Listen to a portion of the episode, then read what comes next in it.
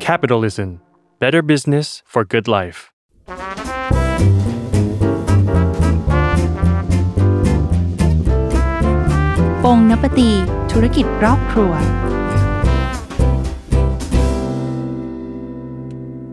สวัสดีค่ะ ขอต้อนรับคุณผู้ฟังเข้าสู่รายการบนนปตีธุรกิจรอบครัวนะคะแขกรับเชิญของเราในวันนี้เชลีต้องบอกว่าเป็นแขกรับเชิญที่สำหรับลี่เองเป็นแขกรับเชิญที่เอ่อสเปเชียลแล้วก็พิเศษนะคะเพราะว่าเป็นแขกรับเชิญที่เมื่อกี้ได้นั่งคุยกันก่อนที่จะเข้ารายการนะคะลี่รู้สึกว่าเขาก็มีความรักในสิ่งที่เขาทำ ใช่ มาก ค่ะ ๆเลยค่ะ รักในสิ่งที่ทำ รักในสิ่งที่ทำแล้วคุณผู้ฟังอยากฟังหรือเปล่าคะว่าเขารักในสิ่งที่ทำในสิ่งที่ทำคืออะไร เพราะฉะนั้นวันนี้ธุรกิจรอบครัวเราขอต้อนรับนะคะ คุณต้าหรือว่าพี่ต้าแห่งการโกโก้ค่ะ ค่ะ สวัสดี สวัสดีค่ะคุณ สวัสดีค่ะ เชอรี่สวัสดีค่ะ คุณผู้ฟังต้อนรับพี่ต้าหรือว่าคุณต้าเข้าสู่รายการของเรานะคะ ขอบคุณค่ะ ถามเลย ค่ะ คุณต้าพี่ต้าค่ะ ก็เมื่อกี้เราเล่าถึงเรื่องเมื่อกี้ก่อนเราเข้ารายการเราคุยกันเรื่องการโกโก้เนาะ ค่ะ ก็คือเกรินบอกคุณผู้ฟังเลยแหละว่าพี่ต้าแล้วก็พี่ต้นด้วยคุณต้น ใช่ ด้วย ค่ะ แต่วันนี้แบบติดภารกิจนิดหน่อยก็เลยเดี๋ยวพี่ต้ามาเป็นตัวแทน ค่ะ พี่ต้นนะคะ ก็จะมาเล่าเรื่องการทำการดโกโก้นะคะ ค่ะ แต่ว่าก่อนจะถึงการดโกโก้เนี่ยลี่ขอเออเอาคุณพี่พี่ต้าอินโทรดิวให้คุณผู้ฟังฟังก่อนดีไหมว่าการดโกโก้ ตอนนี้มีอะไรทำอะไรบ้าง ค่ะ ก็กาดโกโก้ก็คือเอ่อช็อกโกแลตแบรนด์ไทยที่ทำจากโกโก้ของไทยเท่านั้น อืม ค่ะ ค่ะ ฟังแล้วดูยิ่งใหญ่ม ากคุณผู้ฟังเห็นไหมว่าทำไมเราต้องเชิญพี่ต้ามา ค่ะ เป็นช็อกโกแลตแบรนด์ไทยที่ทำจากโกโก้ของไทยเท่านั้น แต่ก่อนที่จะมาทำเอ่อกาดโกโก้นะคะ ทั้งพี่ต้าแล้วก็พี่ต้นเนี่ย ค่ะ ไม่ได้ทำเอ่อที่บ้านเนี่ยไม่ได้มีแบ็กกราวน์ในการทำร้านอาหาร หรือว่าแบรนด์ช็อกโกแลตมาก่อนนะคะ แต่ว่าก่อนหน้านั้นเนี่ยให้พี่ต้าเล่าให้ฟังดีกว่าพี่ต้าเคยทำอะไรมาก่อนคะ ค่ะ ก่อนหน้านี้พี่กับพี่ต้นเป็นที่ปรึกษากฎหมาย เราก็ทำงานอยู่ใน law firm อะค่ะ ค่ะ ค่ะ ก็ ก็ ชีวิต ทำ พลิกผันยังไงคะพี่ต้า ถ้าคือถ้าถ้าคนที่เป็นที่ปรึกษากฎหมายดูสัญญา หรืออยู่ในในลอเฟิร์มก็จะทราบว่า เราต้องนั่งอยู่กับเอกสารเยอะแยะมากมาย แล้วก็อยู่หน้าคอมพิวเตอร์ อืม ค่ะ ตลอดเวลาคอยคอมเมนต์สัญญาคอยอะไรอย่างเงี้ย อืม จนก็พี่ใกล้จะห้าสิบ อืม กับพี่ต้นก็เลยคิดว่า อืมหลังห้าสิบเราคงจะต้องวางแผนชีวิตเกษียณ อ๋อโอเค อยากเกษียณเร็วค่ะ อืม ก็เลยคิดว่าหลังจากห้าสิบเราจะไม่ทำงาน เกี่ยวกับกฎหมาย เราจะไปทำอะไรอย่างอื่นละ ที่สนุกสนุก จริงปะคะ ค่ะ ก็พอดีว่าพี่ต้นช่วงช่วงนั้นเอ่อแกก็เริ่มแล้วฮะเขาเขาเรียกว่า midlife crisis ก็คือแบบเหมือนกับว่าเออพออายุสัก ช่วงวัยกลางคนก็ได้ค่ะ อ่าค่ะ ก็เริ่มจะแบบอยากทำอะไรที่ไม่เหมือนเดิม ก็ ที่ไม่เคยทำ ใช่ที่ไม่เคยทำก็ไปขี่มอเตอร์ไซค์บิ๊กไบค์กับกลุ่มเพื่อนผู้ชาย อ่า ค่ะ กิจกรรมชายแท้ค่ะพี่อ่า เอ ฮะ อใช่ใช่ ขี่ขี่แถวภาคเหนือประมาณเจ็ดแปดปีที่แล้วอะค่ะ อืม ค่ะ ขี่ขี่ไปหลายเที่ยวเหมือนกัน เขาก็กลับมาบอกพี่ว่า โห สวยมากเลยที่ภาคเหนืออืมไปขี่มอเตอร์ไซค์สวยมากๆ อยากพาพี่ไป น่ารักค่ะ ค่ะ ก็พี่ก็ไปเลยค่ะ ก็ซื้อชุดแบบ เราต้องมีอุปกรณ์ใช่ไหมคะ ค่ะ พี่ใช่ไหม โหมีอุปกรณ์ หนู อั ไม่เคยหนูไม่เคย เหรอ คิ ฮะ ดอ้าวเป็นยัง อัน ไง นี้ คะ อันนี้เล่าสนุกสนุกนะ อ่า คะ อ่าอ่า อุปกรณ์นี่คือตั้งแต่หมวกกันน็อกถึงรองเท้าบูท ซื้อใหม่ ทุกอย่างโอ้โหใช่ค่ะ จะต้องมี protection ทุกอย่าง อืม เสร็จพอขี่ขึ้นดอยนี่ เรานี่แบบโหเลี้ยวเล้วหมุนอย่างดี แต่ก็ได้ยินเสียงตึ๊ดตึ๊ดตึ๊ดตึ๊ดตึ๊ดมอเตอร์ไซค์ใส่รองเท้าแตะ ไม่ใส่หมวกกัน น็อก อ่าอ่าอ่า คนดอย อ่ะอ่ะ ขี่ คน แซงไปแล้ว คนลงโทษแถวนั้นเออเออ โหเรานี่แบบ โอ้ลีลาอะไรแต่เขาไปนู่นแล้ว เขาขึ้นทุกวันเขาขึ้นทุกวันเขาขึ้นทุกวัน ใช่ เอ ใช่ อเออเออ ใช่ก็ก็นั่งก็ใส่ซื้อชุดอะไรอย่างนั้นก็นั่งไปกับพี่ต้น ก็พอไปเที่ยวสักสองสามครั้งก็เห็นว่า โห มีที่ที่หนึ่งที่เชียงใหม่ค่ะ ค่ะ สวยมาก อืม เป็นแบบมองเห็นเนินเขา เสร็จแล้วเราก็อยากได้ที่ตรงนี้ เพราะว่ารู้สึกว่าถ้าเกษียณแล้วเนี่ย ได้มองวิวแบบนี้ทุกวันมันคงมีความสุข อืมตาโรแมนติกจังเลยอ่ะ ค่ะก็พอดีว่า พี่ได้ เออคืออยากซื้อที่ตรงนั้นก็เลยไปถามคนที่อยู่แถวนั้นว่าที่ตรงนี้เขาเขาอยาก เขาขาย ขายไหม ไหม ค่ะ ก็ก็ก็เอ่อคนที่พี่ไปถามก็ก็เงียบไปเขาบอกว่าเดี๋ยวไปหาให้ อืม ผ่านไปประมาณหกเดือน เขาก็ติดต่อกลับมาว่า เออ มีคนอยากจะขายที่ตรงนี้แล้ว เฮ้ย มีคนอยากขายก็เลยโหดีใจมาก ค่ะ ก็ก็ซื้อที่ตรงนั้นค่ะ แล้วก็ตั้งใจว่าโอเค ระหว่างที่เรายังไม่ได้เกษียณจริง ๆ เนี่ย อืม คงจะต้องทำประโยชน์อะไรบนที่ดิน สักอย่าง ค่ะ ค่ะ ตอนนั้นก็คิดทำอะไรดี วะ เออเออเออซื้อมาที่แปลงที่มาแปลงหนึ่งแล้วทำอะไรดี ใช่ทำอะไรดี พี่ต้าหนูถามหน่อยตรงนั้นมันคืออำเภออะไรพี่ต้ารู้ไหมคะพอทราบ ค่ะอำเภอแม่อ่อน อ๋อโอเค ค่ะทางขึ้นไปแม่กำปองเลยอะค่ะ อืมอ่านะ ค่ะพอพอพอเอ่อซื้อมาเสร็จก็จะปลูกอะไรดีเนี่ย เพราะว่าเรายังไม่ได้เกษียณจริง ๆ เรายังต้องทำงานอยู่ที่กรุงเทพอะค่ะ จะไปอยู่นนฟูลไทม์ก็ไม่ได้ ใช่ อืม ใช่ ก็มีเกษตรกรแถวนั้นเขาแนะนำบอกว่าปลูกโกโก้สิ อ๋อ โอ้เพราะโกโก้เนี่ยไม่ต้องไปโค่นต้นที่มีอยู่ทิ้ง อื สามารถแบบปลูกแซมได้เลย อ๋อเหรอคะหนูไม่รู้นะเนี่ย ค่ะ อ่า ใช่ก็เลย โอ้โกโก้เหรอ น่าสนใจมากเลยอ่ะ อ่าอ่าแล้วพี่ทำยังไงคะเชื่อเขาเลยเหรอ เชื่อเลย ก็ไม่ไม่มีความ ไม่จิต รู้ อ่อนจังเลย ใช่ ใครบอกเลยเชื่อ เชื่อ เหรอโอเค เชื่อเชื่อปลูกเลยค่ะ จริงปะ จริงค่ะ ตัดสินใจง่ายขนาดนั้นเหรอ อืมคือแบบพี่จ้าไปศึกษาเลยค่ะ ไม่ได้มีการศึกษาอะไรก่อนใดๆทั้งสิ้น ปลูกเลยค่ะ อ๋อ ปลูกเสร็จก็ เอ๊ะแล้วทำไงต่ออ่ะโกโก้มันไม่ได้แบบ มัน เหมือน ไม่ง่าย ๆ นะ โอ้ไม่ได้เหมือนมะม่วง หรือเหมือนส้มตัดปุ๊บขายเลย เออ ทำไงอ่ะ ปลูกแล้วไงอะ โอ้แล้วเดี๋ยวผลจะเดี๋ยวผลอีก เอาไป สองสาม ทำ ปี อะไร ออกมาเอ เอ อ อไปทำ ทำไง อะไร ต่อเนี่ย ก็ ไม่ได้ คิด คิดไว้ก่อนเลย ไม่ไม่คิดเลยค่ะ เป็นคนที่ไม่มีการแพลนเลยล่วง หน้า พี่คะ ค่ะพอพอหลังจากนั้นพี่ก็เลย โอ้ระหว่างที่ลูกยังไม่ออกเนี่ย อืม ลองแล้วกัน ลองซื้อเมล็ด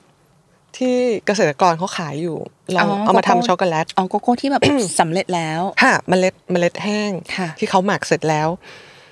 ลองเอามาทำช็อกโกแลตที่บ้านดู อืมอืมอืมอืม คือตอนนั้นหายากมากเหมือนกัน เพราะว่าสมัยย้อนกลับไปเมื่อประมาณ 40 กว่าปีที่แล้ว เมืองไทยเคยปลูกโกโก้ เพื่อส่งบริษัทเอ่อยักษ์ใหญ่ที่ทำ ช็อกโก ช็อกโก แล แล ต ต อืม เสร็จแล้วพอ หนูรู้ด้วยบริษัทอะไร เออ อ่ๆๆๆ เพราะแบบ ต่อ พอสเกลมันไม่ได้ เพราะว่าเอ่อประประเทศเพื่อนบ้านเราเขา สเกล ป ได้ ใช่ ใช่ เขาปลูก เย เย อะ อะ ก ก ว่า ว่า อืมอืม ทำได้ดีกว่าเราเขาก็ย้ายไป อืม ก็ยังมีแบบ บางส่วน บางส่วนที่เขายัง ยัง เก็บ ปลูก เอาไว้ อยู่อืม ค่ะ แต่หมักก็ยังอาจจะไม่ค่อยไม่ค่อยดีมากอะไรเงี้ยเพราะว่า อืม บริษัทนั้นเขาไม่ได้ทิ้งโน้ตฮาวเรื่องการหมักไว้ เข้าใจ ค่ะเสร็จแล้วพอพอพี่เออลองซื้อมาจากหลาย ๆ ที่ หลังจากนี้ โอ้เห็นเมล็ดโกโก้เลยนะคะ ว่าเป็นยังไง อืมแบบที่สำเร็จรูปออกมาแล้วเป็นยัค่ะงไงอืม ทำไงต่อไม่มีเครื่อง มือ อ๋อ ก็ต้องสั่งซื้อเครื่องมือจากที่อเมริกา เอาพี่เดี๋ยวก่อน โอ้ ไปเรื่อยๆ คืบกว่าไปเรื่อย ใช่ปะ ๆ ใช่แล้วแบบไม่ได้มีการแพลนอะไรล่วงหน้าเลย พี่จริงเหรอ จริงค่ะ พอพอ ระหว่างนี้คือพี่ต้นก็เห็นด้วยปรึกษากันตลอด อืมพี่ต้นเขา ตามใจพี่ เออ โอ้น่า ตามใจ รักอ่ะคุณผู้ฟังนี่คือการใช้ชีวิตคู่ที่ถูกต้องเรียกว่า ตามใจพี่แล้วอย่างหนึ่งพี่ต้นเขาก็เป็นคนที่เหมือนกับ บอกว่า เออลองทำดูดิมันมันถ้าทำได้มันก็คงจะดีไม่ใช่น้อยเนาะคือแบบยังไม่มี น่ารักจังเลย ไม่มีใครทำอะไรเงี้ยแล้วพอซื้อเครื่องมาเอ่อเอ้ยทำไงต่อก็ก็นั่งดู YouTube ของอเมริกา เพราะตอนนั้นอืมไม่มีใครรู้จักในเมืองไทย อันนี้ย้อนไปกี่ปีที่แล้วนะคะพี่ ประมาณเจ็ดปีได้อะค่ะเจ็ด โอเค แปดปี ก็นั่ง นั่งดู YouTube เหมือนนั่งเรียนหนังสือเลยอะค่ะ อ่ะเรียนใหม่ เรียนใหม่ จดด้วยนะคะ ค่ะ เทคโนตเสร็จแล้วพอเครื่องมาจากอเมริกา โหดีใจมาก ก็เริ่มเลยค่ะเอ่อเริ่มคั่วตอนนั้นก็ใ ช้เตาอบที่บ้านคั่วบางทีก็ใช้กระทะคั่วด้วยนะคะ คั่วเอง คั่วเองใช้กระทะซึ่งตอนนี้ก็ไม่ได้ หนึ่งศูนย์หนึ่งมากเลยอะ ใช่ เออเออเออ ใช่แล้วก็แบบเออใช้เตาอบเออลองลองอบออกมาเสร็จ มันจะต้องมีการแกะเปลือกออกมาใช่ไหมคะ มันเป็นเอ่อ มันต้อง กระบวนการ เทเปลือ ที่ อืม ที่ยากที่สุด อืม ก็พี่ไม่มีเครื่องมือก็ต้องใช้มือหนึ่งหนึ่งกิโลใช้เวลาสี่ชั่วโมง ตอนนั้นก็แกะไปก็น้ำตาก็เล็ดไปอืมแต่ คือ ก็ ใครไม่ทำอ่ะไม่เข้าใจ แต่นี่รู้เลยว่ามันมัน ใช่ มันยากมันเหนื่อยอะค่ะเออ ค่ะ อืม ใช่ใช่มันเหนื่อย แต่ก็อยากทำแล้วก็ในใจก็โมโหตัว ตัว เองด้วย เองมัน เออก ดตัวเอง ทำทำไมวะ แต่ก็ท อยากจะดึงหัวเลย ำโอ้ใช่แล้วซื้อสั่งซื้อเครื่องมาจากอเมริกาแล้วไม่ทำก็ไม่ได้ด้วยอันเนี้ย ใช่ใช่ เออเพราะมันต้องเกิดมันต้องทำอันนี้ก่อน แพงอะ ที่จะเข้าไปตรงนั้น เออ เสร็จแล้วพอแกะได้เสร็จโอ้โหดีใจมาก คราวนี้ก็ค่อยๆลงเครื่องที่เป็นเครื่องเครื่องโม่นะคะ อ่า คือตอนนั้นมันต้องสั่งซื้อไปจากที่อเมริกา อืม ก็ทำไป เสร็จแล้วได้เอ่อช็อกโกแลตมาละคือคือใช้เวลาประมาณ 24 ชั่วโมงอัพถึง 40 ชั่วโมง ในการได้ช็อกโกแลตมาหนึ่งอันหนึ่งชิ้น ค่ะพอได้เสร็จโฮ้ย ดีใจอะ ดีใจเพราะพี่ไม่ได้เป็นคนชอบทำขนม หรือไม่ได้เป็นคนชอบทำอาหาร ทำอันนี้สำเร็จออกมานี่รู้สึกภูมิใจสุดๆ ก็เอาไปให้ เก่งมากค่ะ อันนี้หนูชมย้อนหลัง อ๋อจริงเหรอ เก่งมากพี่เก่งมากๆอืมทำตั้งแต่สครัชเลยอะ ใช่ เก่งมากๆค่ะ ใช่คือแล้วก็ไม่ได้เป็นคนชอบทำอาหารแต่เป็นคนชอบทาน ค่ะ แล้วก็พอพอได้เอ่อช็อกโกแลตมา โหดีใจมากให้พี่ต้นลองชิม ให้ลูกๆชิม ทุกคนก็บอกอืมอร่อยมั่นใจเอาไปให้เพื่อนไปให้ญาติชิมเขาก็พี่บอกเนี่ย พี่ทำช็อกโกแลตได้ชิมดู สิ่งแรกที่เขาพูดกลับมา อืมทำไมรสชาติมันแปลกแบบเนี้ย หรอ อืมเขาบอกว่า เขาจะบอกไม่อร่อยก็ไม่กล้าพูดเลย เขาอาจจะเกรงใจ เออเออเขาก็เขาก็บอกแปลก แปลกไงอะ คือตอนเนี้ยพี่มาย้อนกลับไปคำว่าแปลกของเขาหมายถึง รสชาติที่ไม่เหมือนช็อกโกแลตที่เขาซื้อทานจากซูเปอร์มาร์เก็ต อ่า หรือว่าตามร้านสะดวกซื้อ ค่ะ เพราะว่าเอ่ออันนี้อันนี้อันนี้แบบเป็นคือช็อกโกแลตที่เป็นเอ่อ เห็นทั่วไป เออก็จะมีผสมหลายอย่าง ค่ะค่ะใช่ใช่ใช่ ซึ่ง ถูกมีต้การ อง ปรุงรสให้ แน่นอนแน่นอน ใช่มัน อ่า ก็จะได้มาตรฐานแล้วรสชาติจะเป็นอย่างนี้ตลอด อีกอย่างหนึ่ง ค่ะ อ่า แต่อันนี้มันคือคราฟช็อกโกแลตที่ยังไม่มีใครรู้จักเลย อืม รสชาติมันก็จะเข้มข้นมาก แล้วก็จะมี อ๋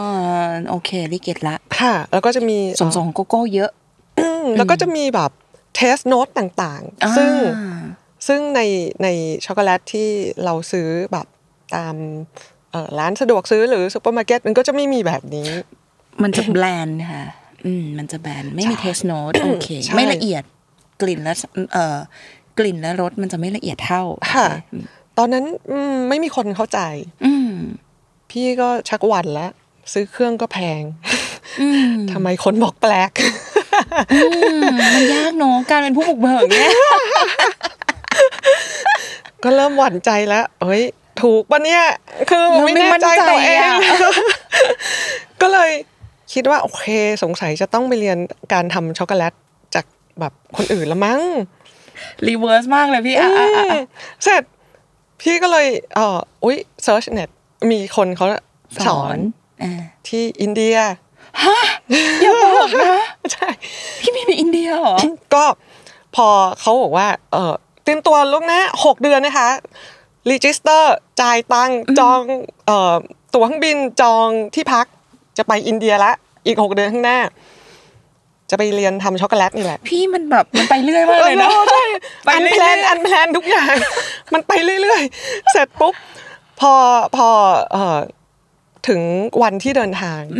ไปแล้วค่ะ ถึงสุวรรณภูมิ ก็ไปเคาน์เตอร์เช็คอิน ยื่นเอ่อพาสปอร์ต ค่ะ หนูรุนมากเลยเนี่ยจะมีอะไรเกิดขึ้นเนี่ย อืมเขาบอกว่า เขาก็เช็คดูแล้วเขาถามพี่ว่า มีพาสปอร์ตอีกเล่มหรือเปล่าคะ ทำไม พี่ก็เลยถาม เออทำไมต้องมีอีกเล่มล่ะคะ ก็ คุณไม่มีวีซ่าไปอินเดีย พี่อ๋อไปอินเดียต้องมีวีซ่าด้วยเหรอ หนูไม่รู้เหมือนกัน โอ้พี่นึกว่าโอ้ยตอนนั้นเมื่อเมื่อประมาณหกหกเจ็ดปีที่แล้ว คือรู้สึกว่าญี่ปุ่นกับเกาหลีเขาเขาไม่ต้องใช้วีซ่าแล้วไง พี่ก็นึกว่า เอาอินเดียต้องมีวีซ่าเหรอ ไปถึงพี่คิดว่าคนที่โกรธพี่ก็คือพี่ต้นไม่เช็คไป ไปถึงก็เลยไม่ได้ไปค่ะแพลนมาตั้งหกเดือนลากระเป๋ากลับบ้าน เราตอนนี้ขำนะ แต่ดิฉันตอนนั้นไม่ขำอะ โอ้ไม่ค่ะ ตอนนั้นคงโกรธมาก หิ้วกระเป๋ากลับบ้าน พอพอเรากลับบ้านมาเสร็จ ก็รู้สึกแค้นใจตัวเองนิดๆว่าทำไมไม่รู้จักเช็คก่อน โอ้ยเราก็เราก็อยากจะดึงหัวตัวเองอะเนาะ ใช่ ก็คิดว่าโอเคมันผ่านมาแล้วเดี๋ยว จริงพี่ผ่านไปแล้วอะทำไง ก็ ไม่ได้แล้วอะ ได้คิดถึงอนาคตแล้วกันว่าจะทำยังไง เป็นหนูคิดอย่างนั้นพี่ ใช่ค่ะ ก็ยังไม่ทิ้งความพยายาม ก็พี่ก็ ค้นดูว่า มี ใคร ที่ สอน อื่นไหม อีกเอ เอ อ อ โดยที่ไม่ต้องลำบาก ไม่ ข ต้ อ องไป วี แล้ ซ่า วเออ ก็พอดีว่าเจอมีด็อกเตอร์อยู่ท่านหนึ่งทำเอ่อช็อกโกแลต แล้วก็เขาเคยเขาเคยสอนนานมาแล้ว แต่ว่าตอนนี้ไม่ได้เปิดสอนเอ่อที่ฮาวาย พี่ก็เลยคิดว่า และตอนนี้ท่านนั้นเขาอยู่ที่ไหนคะตอนนั้ ก็ น ก็ อะเขา อยู่ฮาวาย เขาอยู่ห้าง เป็นเป็นเป็นคนอเมริกันเนี่ยแหละค่ะ เสร็จแล้วก็ พี่ก็คิดว่า เขาเคยสอนมาก่อน ถ้าเราเขียนอีเมลไปตื้อเขาให้สอนอีกตอนเนี้ยเดี๋ยวดูดิว่าเขาจะสอนไหม อืม เขียนไปสามเดือนก็ไม่ตอบสี่เดือนก็ไม่ตอบ ก็ โอเค เข้าเดือนที่หกเดือนที่เจ็ดแล้วเขียนไปถามอีกทีนึง อ้าว เขาก็ตอบกลับมาอยู่จะมาจริงใช่ไหม โอ้ เออ ถ้ามาจริงก็มาเลย จ่ายตังค์แล้วมาเลย อเมริกานะ ฮะ อเมริ ใช่ กาฮาวายอะนะ ใช่ เฮ้ ใช่ ย ทุกอย่างอันแพลนหมดค่ะ ก็เสร็จจ่ายตังค์โอเค คราวนี้ค่อยค่อยค่อยโล่งใจวีซ่ามีค่ะ ไปอเมริกา เออเออวีเออ ซ่า อันนี้มันอมีเมริกาต้องมีวีซ่าอันนี้ทุกคนน่าจะรู้ เออเออเออใช่ใช่พี่คือพี่คิดว่าโอเคแบบเอ่อแต่ก่อนตอนที่ก่อนที่ที่ที่จะมาทำนี้คือพี่ไปฮาวายค่อนค่อนข้างบ่อยเพราะว่า อ๋อเหรอคะ เพราะว่าแบบเวลาลูกปิดเทอมก็จะเอาลูกไปเรียนเอ่อ ซัมเมอร์แล้วพี่ก็ไปอยู่กับเขาด้วยอย่างเงี้ย ที่ฮาวายอะ ค่ะ อ๋อ ก็เลยรู้สึกเออโอเค ค่อนข้าง คุ้นชิน ค่อข้างคุ้นชิน คุ้ คุ้ น น ชิ ชิน น ก็ไปถึงก็เรียนเนี่ยเขาไปอยู่กับเขาก็เกือบเดือน ช่วงช่วงนั้นนะคะก็เรียนรู้ตั้งแต่การทำแบบช็อกโกแลตจากเมล็ดแห้ง ไปจนถึงการแพ็คหีบห่อว่าอินโฟ a t ชันบนแพ c เกจิ้งมันจะต้องมีอะไรบ้างมี อ่า แบบวันหมดอายุมีอินกรีเดียนมีผู้ผลิตมีอะไร โเขาสอนหมดเลยเนาะดีจังอะดีจัง ใช่ใช่แล้วก็ติดสกอตเทปไงด้วยนะคะคือแบบสอนแบบละเอียดมาก มันมันไม่เหมือนคนอื่นยังไงการติดสกอตเทปบนแพคเกจจิ้งของช็อกโกแลตมันต่าง อ๋อ กันยังไงคะ คืออืมจริงๆ มันเหมือนนะคะแต่แต่ ดี แค่แค่บอกว่าละเอียดมาก โอ อะไรอ เค ย่าง โอ เงี้ย เค แล้วก็แล้วก็แบบเอ่อระหว่างตอนที่พอพอเรียนพวกนี้เสร็จเขาก็บอกว่า เดี๋ยวไปสวนโกโก้กันนะ อืม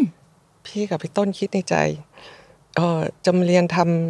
โกโก้ ช็อกโกแลต นะ จาก อย่างเดียว เมล็ดแห้งถึงช็อกโกแลตไม่ได้อยากไปสวน วิธีการปลูกไม่ ไม่ไม่ไม่ไม่ ไม่อยาก เรา ไป ไม่ได้อยากปลูกขนาดนั้นเออ ใช่ใช่ เราพอตรงนี้ ใช่ใช่เขาเขาก็บอกว่าเอ่อเฮ้ยมาไกลขนาดนี้ สักหน่อย เออสักหน่อยเราไม่ใช่ว่าแบบทุกคนจะได้ มีโอกาสนี้นะ ถูกต้องแล้วแล้วเออในฮาวายเนี่ยไม่ใช่ว่าแบบมีพื้นที่ในการปลูกโกโก้เยอะซะที่ไหนคือที่ดินก็แพงแล้วแล้วก็มันเป็นเขาเรียกว่านอตโพของของโกโก้ เพราะว่ามันอยู่ในเส้นที่สามารถปลูกได้สูงสุดแล้ว โอ้พูดอย่างนี้ก็ต้องไปแล้วแหละพี่ ห้า ก็เลยไปเสร็จไปเสร็จไม่ได้ให้ไปดูนะคะ ให้ไปลงมือทำงาน ใช่ ก็ไปถึงบอกนัทยาปณิธิไปเก็บลูก พี่ก็ พี่ก็ได้เก็บจริงๆ โอ้เราเก็บยังไงอะเขาก็สอนทุกอย่างเลยค่ะว่าอุ๊ยจะต้องดูยังไงผลที่สุกที่สามารถเก็บได้เอานิ้วจิกดูนู่นดูนี่ โอ้เก่งจังดีจังเลยพี่ เออ อันนี้มันเป็นสิ่งที่พี่ไม่ได้ไม่ได้คิดว่าพี่จะได้เหมือนกัน ไม่ได้แพลนว่าจะได้เรียน อออืมใช่ พอไปถึงก็เขาก็สอนวิธีการเก็บ เก็บเสร็จก็ดึกแล้วนะคะ ตอนนั้นก็น่าจะประมาณ เออหกโมงทุ่มหนึ่ง ก็คิดว่ามันจะกลับบ้านไปกินข้าวแล้วะ พอแล้วพอ ใช่ พอ ได้เวลากินข้าวเรา เหนื่อยแล้ว ใช่เขาบอกไม่ได้ค่ะ พอเก็บเสร็จเนี่ย จะต้องควัก เมล็ดออกมาหมักทันที เพื่อจะได้ให้ให้ให้แบบ ความชุ่มชื้นในนั้นปะคะให้ ค่ะ เดา ยังยั ใช่ ง ไหม มีอยู่ แล้วก็ อ่า ได้เหมือนกับประโยชน์สูงสุดที่ที่จะทำให้เมล็ดดี อ๋อ ก็ ห้ามกลับบ้านอีก โอ้ทุ่มหนึ่งแล้วอะหิวข้าว เขา ต้องก็บ มา อก ควักเมล็ดโกโก้ ใช่เขาบอกต้องทำพี่ก็เลยทำก็ทำแต่ว่าก็ก็ระหว่างก่อนที่จะทำก็ไปซื้ออะไรมาทานเล็กน้อย ค่ะ หลังจากนั้นก็ควักก็ก็ก็คิดว่าเอออืมคงแป๊บเดียวอะไรอย่างเงี้ย ควักจนถึงเที่ยงคืนเลย โอ้โหพี่ ก็ก็ทำไปก็แต่ก็ดีนะคะ กลายเป็นว่าเรามีความรู้ เลย อืม แล้วก็เชี่ยวชาญใน ค่ะ มีมีเขาเรียกว่ามีชั่วโมงบินแล้วอะน ใช่ การ ใช่ อ่า ทำไปแบบอย่างนี้ประมาณสองสองสามครั้งอะไรอย่างเงี้ย อืม ก็แบบ เออพอเริ่มเริ่มหมัก เริ่มตากในในเมล็ดที่เราทำเอง อืม พอได้ผลลัพธ์มาเนี่ย คือมันเป็นการเหมือนกับเรียนเรียนรู้จากการทำจริง ๆ ลงมือทำจริง ๆ เลยอะค่ะ แล้วหลังจากนั้นมามันก็เหมือนกับได้ความรู้ที่เอามาช่วยเกษตรกรด้วย อืม พอรู้โน้ตฮาวอะเนาะ ใช่ใช่ใช่ค่ะ พอพอพอได้คุยกับเอ่ออาจารย์ท่านนั้นที่คือดรแนทอะนะคะ ค่ะ ค่ะเขาก็เป็นเอ่ออาจารย์ทางด้านเหมือนกับเอ่อพืชพันธุ์ อืม แล้วเขาก็เมื่อเคยมาเมืองไทย แล้วเขาก็ชอบพวกแบบพวกพืชพันธุ์ไทยอะไรอย่างเงี้ยค่ะเขาเป็นคนที่สอนทางด้านพืชพันธุ์เอ่ ค่ะ อ เกษตร เมือง กร เมือง กษตก เมืองร้อนอะไรอย่างเงี้ยค่ะ อ๋อ ค่ะ เสร็จอืมเขาก็บอกว่า เออเมืองไทยมีปลูกโกโก้ด้วยเหรอ เนาะ อืม คือไม่มีใครรู้เลย พี่บอกว่ามีเขาบอกเดี๋ยวกลับไปเมืองไทยช่วยส่งเมล็ดมาให้เขาหน่อยนะ อ๋อ แล้วก็ส่งโกโก้ เอ้ยเอ่อส่งช็อกโกแลตที่ยูทำไปให้เขาด้วยอะไรอย่างเงี้ย พี่ก็พอกลับมาเมืองไทย พี่ก็ส่งเมล็ดไปให้เขา แล้วก็ส่งช็อกโกแลตที่ตัวเองทำไปให้ เขาก็บอกว่าโหโกโก้ไทยอร่อยมากเลย ไม่เคยได้ชิมโกโก้ที่ไหนที่รสชาติเป็นผลไม้เมืองร้อนแบบนี้ หนูกำลังจะถามเลย พี่ต้า คิดว่า โกโก้ไทยนี่มีจุดเด่นยังไงบ้างคะ คือโกโก้ไทยเนี่ยเอ่อจะค่อนข้างจะออกในโทนที่เป็นฟรุตตี้ค่ะ จะค่อนข้างจะมีรสชาติเหมือนผลไม้เมืองร้อนค่ะ ค่ะอันนี้อันนี้น่าจะเป็นจุดเด่นของเรา หมายถึงว่าสมมติว่าเรากินเข้าไป ค่ะ เราจะ ก็ ได้รส เอ่อบางที่ก็จะได้รสเหมือนกับกลิ่นเหมือนกล้วยตากหรืออะไรอย่างเงี้ยค่ะ หรือไม่ก็บางที่ก็กลิ่นเหมือนสับปะรดหรือ ทั้งนี้ หรือ ทั้งนั้นมันขึ้นอยู่กับอะไรอะพี่ทำไมบาง คือ ที่เป็นกลิ่นกล้วยตากบางบางที่เป็นกลิ่นสับปะรดอะคะ ขึ้นอยู่กับดินน้ำแล้วก็ภูมิอากาศแล้วก็แดดแถวนั้น อ๋อ ค่ะ แร่ธาตุในดินด้วย อ๋อ ค่ะก็มันจะเป็นแบบหลาย ๆ ท้องที่ที่จะทั้งๆที่ปลูกในในในประเทศประเทศไทยเหมือนกัน แต่ ค่ะ แต่ละที่ก็จะให้เทสโนตรสชาติที่ต่างกัน มันมีปัจจัยหลาย ๆ อย่างที่ทำให้มันไม่เหมือนกัน อ่า แล้วก็การหมักด้วยจุลินทรีย์ท้องถิ่นด้วย จุลินทรีย์ท้องถิ่นที่เราเอามาหมัก ค่ะ เม็ดโก คือ โก้ หมายถึงเออเวลาเราหมักสมมติเราหมักที่ประจวบ อืม จุลินทรีย์ท้องถิ่นในประจวบก็จะไม่เหมือนจุลินทรีย์ท้องถิ่นที่เชียงใหม่ อืม ค่ะ มันมีอะไรหลายอย่างมากที่มันแบบ อ๋อ ค่อนข้างจะ ทำให้ผลลัพธ์มันก็ออกมาแตกต่างกันแน่นอน ใช่ค่ะ แล้วก็เออพอพอพี่กลับมาพี่ก็ส่งไปให้อาจารย์อย่างที่บอก อาจารย์ก็บอกว่าโอ้ยแบบ อร่อย อืมอร่อยก็เริ่มมั่นใจในตัวเองนิด professor ชมแล้วนะว่าอร่อย ๆใช่ใช่ เปิดชม ใช่ค่ะ แล้วตอน ก็ นั้นก็ตัดสินใจยังไงเลยปะคะ คือตอนนั้นเริ่มคิดแล้วว่าอยากจะเปิดร้านแล้วก็แบรนด์กัดโกโก้แต่แต่ตอนนั้นเราเรายังไม่ได้แบบคิดจริงจังมาก เพราะว่าเออยังทำช็อกโกแลตขึ้นรูปไม่เป็นเลย ทำได้แต่แบบออกมาไปเขาเรียก สี่เหลี่ยมนี้ยเหรอคะใช่ปะหรือ ใช่สิ ทำเป็นงไง สี่เหลี่ยม ใช่ปะ เป็นแบบที่เราจะต้องลงโม มันจะต้องมี าเป็นบาร์ใช่ไหม ค่ะมันจะต้องมีการเทมเพอร์ อ่า ซึ่ง อ่า พี่ไม่ได้มาจาก โอ้ สายาอายก หาร อะ ใช่ หนู ณ เคย ช ทำ ลิด งานช็อกโกแลต อ๋อเหรอคะ ยากยากหมายถึงเรียนนะคะ ไม่ได้ไม่ได้แบบทำงานจริงจัง เออย าก ใช่ก็ป ไม่ไม่ชอบเหมือนกัน ก็ทำไม่ได้เหมือนกัน อืมหนูก็ไม่ เพราะ ไม่ได้ ชอบ มาสายจากสายเชฟอะไรอย่างเงี้ย ก็เออคิดว่า โห ถ้าจะขายแบบบาร์ไม่สวยไม่สวยนี่ก็คง ก็ไม่ได้อีกอ่ะเออ ใช่ ก็เลย เรียนต่ออีกค่ะ ก็ต้องไปเรียนช็อกโกแลต ก็มีแบบมีมีมี คุณ ทุกอย่างแบบว่าไปเรื่อยๆ ก็มีคนหนึ่งที่เขาเปิดเวิร์กช็อปที่สิงคโปร์เป็นแบรนด์ช็อกโกแลตเขาเออเขาเขาทำเวิร์กช็อปประมาณสามหรือสี่วันทำเทมเพอริงอย่างเดียวเลยค่ะ พี่ดีมากเลยเพราะว่า อ่า ไม่เป็นเลยค่ะ พี่ก็บินไปเรียนกับเขาที่สิงคโปร์ อ่ะใช่ ไปเรื่อยๆก็ก็บินไปเรียนกับเขา เออ ก็ไปถึงก็เอ่อก็ก็ทำได้อะนะคะ เก่งค่ะ ขอบคุณค่ะ ยากนะคะงานช็อกโกแลตจะเรียกได้ว่ายากอืม ก็ เครียดอ่ะ โอ้ใช่ ใช่ไหมมันกลัวมันจะแบบเฮ้ยอุณหภูมิตอนนี้มันจะเย็นไปมันจะร้อนรีเข้าใจค่ะว่าความเครียดนั้น ใช่ออกมาจะสวยไหมลุ้นสุด ใช่ สุด ใช่มันจะแตกไหมนะ ใช่ อะไรหนูเข้าใจ ใช่เสร็ จแต่ แล้ว พี่พี่ทำได้พี่ตาทำได้แล้ว ค่ะ ก็ เก่ ก็ ง ก็ มาก ก็ทำได้แล้วก็พอ พอได้คุยกับคนที่เขาเป็นคนสอนเวิร์กช็อปที่นั่นเขาก็บอกว่าเขาก็สงสัยอีกแล้วเมืองไทยปลูกโกโก้ได้ด้วยเหรอ นั่นนี่ไม่มีใครรู้หรอก เขาก็บอกไม่เคยรู้เลยทั้งๆที่เป็นประเทศเพื่อนบ้าน อืมอืมอืมอืม เสร็จแล้วหลังจากนั้นพี่ก็กลับมาเมืองไทย เอ่อเขาก็บอกขอซื้อขอซื้อโกโก้ไทยได้ไหม ตอนนั้นพี่เริ่มแบบ เริ่มเริ่มเริ่มทำงานกับเกษตรกรหลังจากที่กลับมาจาก อเม ฮา ริ วาก าย ค่ะใช่ ก็เริ่มไปที่เชียงใหม่ก็ไปไปหมักวิธีการที่อาจารย์สอนอะไรเงี้ย ก็ได้ผลผลิตมาบ้างบางส่วน ก็เขาอาจารย์ที่ที่ สิงคโปร์ ค่ะเขาก็ถามว่าแบบขอซื้อบางส่วนได้ไหมอย่างเงี้ยพี่ก็ได้ก็ส่งเมล็ดเชียงใหม่ไปให้เขา ปรากฏเขาก็เอาไปทำเอ่อช็อกโกแลตในในแบรนด์ของเขาอะนะคะ อืม แล้วก็ไปประกวดที่ที่ลอนดอนชื่อ Academy of Chocolate ค่ะ อ๋อ ได้ที่สองค่ะโอ้ตอนนั้นนี่คือยังยังไม่มีแบรนด์ช็อกโกแลตไหนในกรุงเทพที่เปิดเปิดเลย พอพอเอ่อพี่ดีใจมากเขียนไปถามเขาว่าอันนี้เป็นของของของเราใช่ไหม เขาก็บอกว่าใช่หลังจากนั้น พี่ก็พอ มั่นใจขึ้นอีกดิพี่ มั่นใจแล้วพี่แบบมีไอจีแบบกาดโกโก้ แต่ยังยังไม่ได้มีมีร้านแต่มีไอจีแล้วนะคะ ค่ะ ก็บอกว่าเมล็ดที่ได้รางวัลอันเนี้ยเป็นเมล็ดของไทยอย่างเงี้ย หลังจากนั้นเอ่อมันจะมีนักข่าวท่านหนึ่งเขาพอดีเขาตามอยู่เขาก็เลยเอาข่าวนี้ไป อ๋อ ไปลง ก็เลยทำให้แบบทุกคน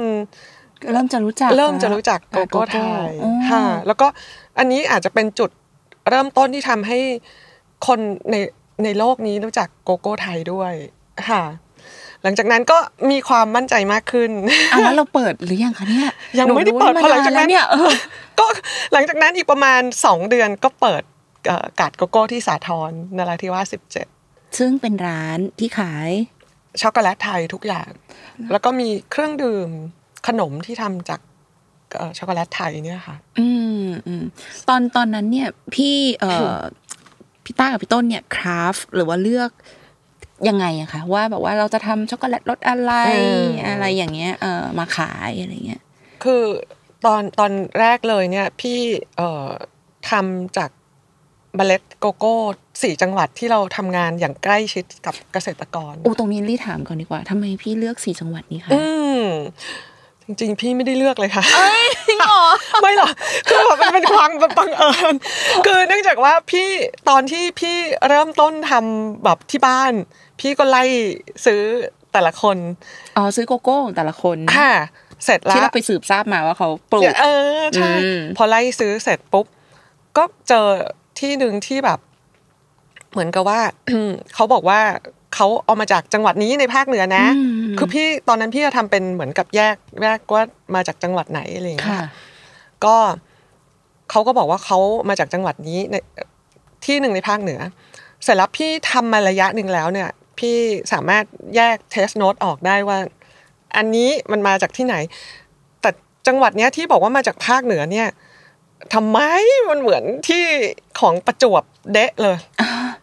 เดะแบบรสชาติเทสโนตทุกอย่างเหมือนกัน เราก็เลย เอ๊ะยังไงก็ก็ก็ก็หยุดซื้อไปแล้ว หลังจากนั้นก็ได้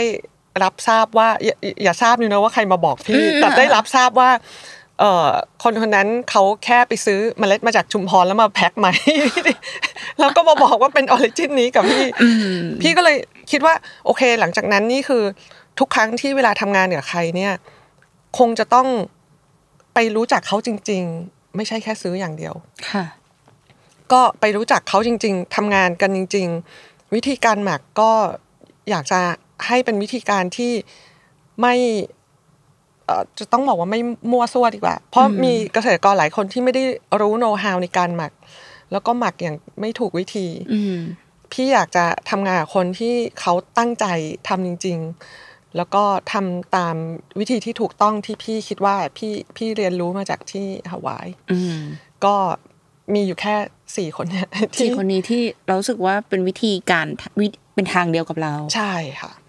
ก็ก็ก็เลยทำเริ่มต้นก็คือทำช็อกโกแลตจากสี่จังหวัด 70%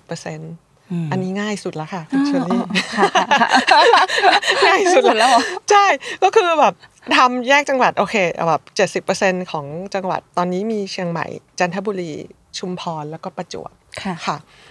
ก็ทำก็วางวางขายหน้าร้าน พอหลังจากนั้นก็เอ่อลูกค้าก็จะบอกว่าทำไมไม่มีแบบซอสเต็ดคาราเมลทำไมไม่มีนั้น เราก็เริ่มแบบฟังลูกค้าแล้วเราก็เริ่มแบบ ฟังฟีดแบ็จากลูกค้า เก็บ ค่ะ Data ไว้ในหัว อ่าใช่ ใช่ไหม ใช่ อ่าอ่า แล้วก็เพิ่มแบบเอ่อรสผลิตค่ะรสชาติไปเรื่อยๆ พี่ ค่ะ ต้าคะเอ่อช็อกโกแลตหรือว่าโกช็อกโกแลตที่ผลิตมาจากโกโก้ทั้งสี่จังหวัดเนี่ยมันมีความยูนิคหรือว่ามีคาแรคเตอร์ที่ต่างกันยังไงบ้างมันต้องต่างกันถูกไหม ใช่ อ่ะ ใช่ มันต่างกัน ใช่ ยังไงคะพี่ เอออย่างเชียงใหม่เนี่ยค่ะ ก็จะเป็นรสชาติบางคนบอกว่ามีกลิ่นเหมือนดอกไม้น้ำผึ้งแล้วก็มีความอ่อนไม่แบบไม่ ไม่ดุดัน ไม่ดุดันใช่ค่ะ ส่วนจันทบุรีเนี่ยก็จะเป็นรสชาติเหมือนเอ่อผลไม้แห้ง จะคล้ายๆกับลูกเกดหรืออะไรอย่างเงี้ยค่ะ โอ้ ค่ะก็เอ่อของชุมพรเนี่ยก็จะเป็นความเป็นช็อกโกแลตเนี่ยค่อนข้างจะสูงมาก อืม โกโก้ออกแรงอะไรอย่างเงี้ยค่ะ แล้วก็ส่วนประจวบก็จะมีแบบเอ่อผลไม้เมืองร้อนผสมกับความเป็นโกโก้หนักๆค่ะ ก็จะต่างกันหมดเลยสี่จังหวัด โอ้เนไมแค่พูดแค่ฟังยังยังยังน่ากินเลยอ่ะ เออใช่ ใช่ ใช่ ไหม ใช่ อ่าเอค่ะอเออโอเค ค่ะ แล้วเราก็แล้วเราก็เลยโอเค แล้วก็มีสี่จากสี่ที่นี้แล้วก็มาเพิ่มรสชาติอย่างที่ ค่ะ ฟังฟีดแบ็จากคนอื่น ใช่ค่ะ อ่าโอเค ค่ะ แล้วพวกเครื่องดื่มล่ะพี่ เอ่อ พี่ต้าบอกว่าพี่ต้าเป็นคนไม่ได้แบบชอบทำขนม เออ ขนม ใช่ อ่ะแล้วแล้วแล้วเราดีไซน์เครื่องดื่มอาหาร เอ่อ ยังไงอ่ะในร้านอ่ะ อันนี้นี่ต้องยกประโยชน์ให้พี่ต้นเลยค่ะ คือพี่ต้นเขาก็จะชอบชิมพวกเอ่อเวลาเราไปต่างประเทศกันก็จะไปร้านช็อกโกแลตไปชิมนู่นชิมนี่ แล้วก็มาปรับบอกน้องที่เขาเป็นคนชง ก็มาปรับให้เข้ากับช็อกโกแลตไทยเรารสชาติ อืม อย่างเช่นแบบอย่างเอ่อช็อกโกแลตที่ที่เป็นซิกเนเจอร์ก็คือจะสิบเปอร์เซ็นของเราเอามาทำเป็นเครื่องดื่ม ทีนี้ ค่ะ เขาก็จะเหมือนกับอ่าเอาช็อกโกแลตเพียวๆเนี่ยค่ะ มาทำแล้วก็ผสมนมในปริมาณคือแบบสัดส่วนเขาโห อ๋อ กว่าจะกว่าจะได้ก็คือใช้เวลาเหมือนกันค่ะ อืม ที่ถูกใจใครๆ จนออกมามีเมนูที่ขายได้ ใช่ อ๋อ ใช่ค่ะ อืม ค่ะ พี่ต้าคะเอ ค่ะ อพี่ต้าเคยคิดไหมว่า คือคือหนูอยากรู้ว่าทำไมตอนที่เราเปิดการ์ดโกโก้ที่สาทรเนี่ย ค่ะ ทำไมเราไม่เรื่องไม่รู้ดิถ้าเวลาเราตั้งต้นจากเอ่อโกโก้ แล้วก็มาทำเป็นช็อกโกแลตอะพี่ต้าเคย ค่ะ คิดไหมว่า งั้นเราก็ขายแต่ช็อกโกแลตเลยอย่างเดียว ไม่ต้องเปิดเป็นคาเฟ่ได้ไหมอะไรอย่างเงี้ยเคยเคยคิดอย่างนั้นปะคะ เคยเหมือนกันนะคะ อ่า ตอนตอนแรกๆก็คิดว่า เออ หรือขายแบบช็อกโกแลตอย่างเดียวแต่มันไม่มีช่องทางพี่เองอาจจะห้าสิบกว่าห้าสิบใช่ไหมค่อนข้างจะไม่ค่อยรู้เรื่องเกี่ยวกับช่องทางการขายในออนไลน์สัก อ๋อ เท่าไหร่ อ๋อโอเค คือเป็นคนแก่เนอะก็เลยต้องเปิด ไม่ก๋เลย ก็เลยก็เลย ยั เอา งแอดฮาร์ดมากพี่ ก็เลยแบบว่า คิดว่าวิธีการที่จะให้คนรู้จักโกโก้ไทยหรือช็อกโกแลตไทย อืม ได้ดีที่สุดอาจจะต้องเปิดเป็นร้านที่คนสามารถรู้ว่า เอาช็อกโกแลตไทยไปทำอะไร อะไร ได้ ได้ บ้า บ้าง ง ค่ะ อืมสามารถดื่มได้ทุกวัน ค่ะ ถูกไหมคะแปล ใช่ ว่าเออถ้าเป็นเครื่องดื่มก็ดื่มได้ทุกวัน ค่ะ อืม แล้วก็แบบเอาไปทำขนมอะไรรสชาติอร่อยนะอะไรอย่างเงี้ย อ่า ไม่ได้แบบเออเหมือนคือไม่ได้ไม่ได้แพ้ช็อกโกแลตที่เรานำเข้าเลยอ่ะค่ะ อาจจะเข้มข้นกว่าด้วยซ้ ำค่ะ พี่ต้า ปรมณ คะตอนตอนแรก ๆ ที่เราเปิดร้านเนี่ยพี่ต้าให้ความสำคัญกับเรื่องเรื่องอะไรมากที่สุดอะคะ อืม พี่ให้ความสำคัญกับเรื่องของของคุณภาพ ม ของของช็อกโกแลต แล้วก็ อีกเรื่องหนึ่งที่ให้ความสำคัญก็น่าจะเป็นเรื่องของทีมเวิร์กที่ดีค่ะในในในในบริษัทเล็ก ๆ ของเราค่ะ อืม เพราะว่า ทำยังไงให้มีทีมเวิร์กที่ดีคะ ยากมาก ใช่ปะ ยากมาก ๆ คือแรก ๆ เนี่ย มันเหมือนกับเราเรามีพลัง energy ระดับนี้ อืม คนที่เข้ามาอาจจะไม่ ไม่ ไหว แมทช์ โอ้ไม่ไม่แมทช์ กับเราอ่ะ ใช่เพราะว่าเราแบบคือพอ เห็นไหมแก่ที่ไหนแล้ว โอ้โห แก่แก่แก่ พี่ฟังแล้วยังแบบพี่แบบบินไปเรียนที่โน่นที่นี่โอ้โหคือแบบ คือเรื่อยเรื่อยเรื่อยเปื่อยๆไปเลยอะคือไม่ได้ไม่ได้แพลนอะไรคือเออถ้าเกิดพูดถึงทีมอะค่ะก็คืออ มทำยังไงให้ พี่มี มีทีมเวิร์กที่ดีอ่ะ ใช่คือพี่แบบพี่พี่กับพี่ต้นมีพลังเยอะมาก เพราะ อืม เนื่องจากว่าแบบเราตั้งใจมากเลยทำงานเจ็ดวัน แต่ช่วงแรกๆเนี่ยเออคนที่เข้ามาในทีมเรา อาจจะรู้สึกว่ามันหนักเกินไป สู้พลังพี่ไม่ไหว โอ้ พี่บอกว่า จริง มันหนักจริง ๆ เพราะพี่แบบมีไอเดียกันทุกวันเลยอ่ะ อืม ทุกวันแล้วก็ตลอดเวลา ก็ก็ก็ต้องบายบายกันไป จนแบบ ตอนนี้ก็ก็ทีมค่อนข้างจะอยู่ ส ตัว เต แล้ว เบิ ค่ะ ลแล้ว ใช่ก็คือ พี่ไม่ต้องแบบเขาเรียกว่าอะไร ไม่ต้องแบบวิ่งทำงานหนักก็มีน้องๆคอยรอรอแบบซัพพอร์ตอยู่ อื ค่ะ มอืม ใช่ ตอนแรกว่าจะถามว่า พี่เลือกโลเคชันยังไงในกา อื ร ม เปิดร้าน ถามดีกว่า เออ พี่เลือกยังไงทำไมเลือกเปิดสาทรซอยหนึ่ง บ้านพี่อยู่ตรงไหน หนูรู้ไงหนูรู้ไงแต่ไอ้ยคุณผู้ฟังไม่รู้นี่นะต้องถาม บ้านพี่อยู่แถวนั้นเลยค่ะ คือเอาง่าย มันถูกแล้วนะหนูว่านะ อืม เราก็จะได้เดินไปทำงานสะดวกสะดวก ใช่คือ ตอนนั้นไม่ได้แบบมีตังค์เยอะที่จะไปเปิดในห้าง อืม แล้วก็คิดว่าแบบ เอาก็ไม่รู้จะไปรอดหรือเปล่าเนอะ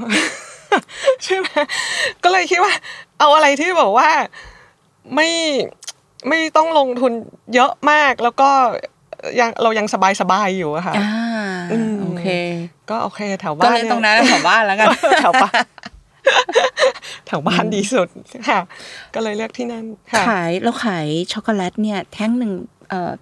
พี่จำราคาได้ปะคะ ได้ค่ะ กี่บาทคะ ก็ 47 กรัมตอนนี้ประมาณเอ่ออยู่ระหว่าง 220 ถึง 240 อืม ค่ะ โอเค ค่ะ อืมสี่สิบเจ็ดสี่สิบเจ็ดกรัมสองร้อยี่สิบสองร้อสี่สิบ ค่ะ บาท โอ ซึ่ง เค ถือว่าราคาค่อนข้างสูง แล้วเราทำยังไงให้ลูกค้าเข้าใจ อะ ว่าเราต้อง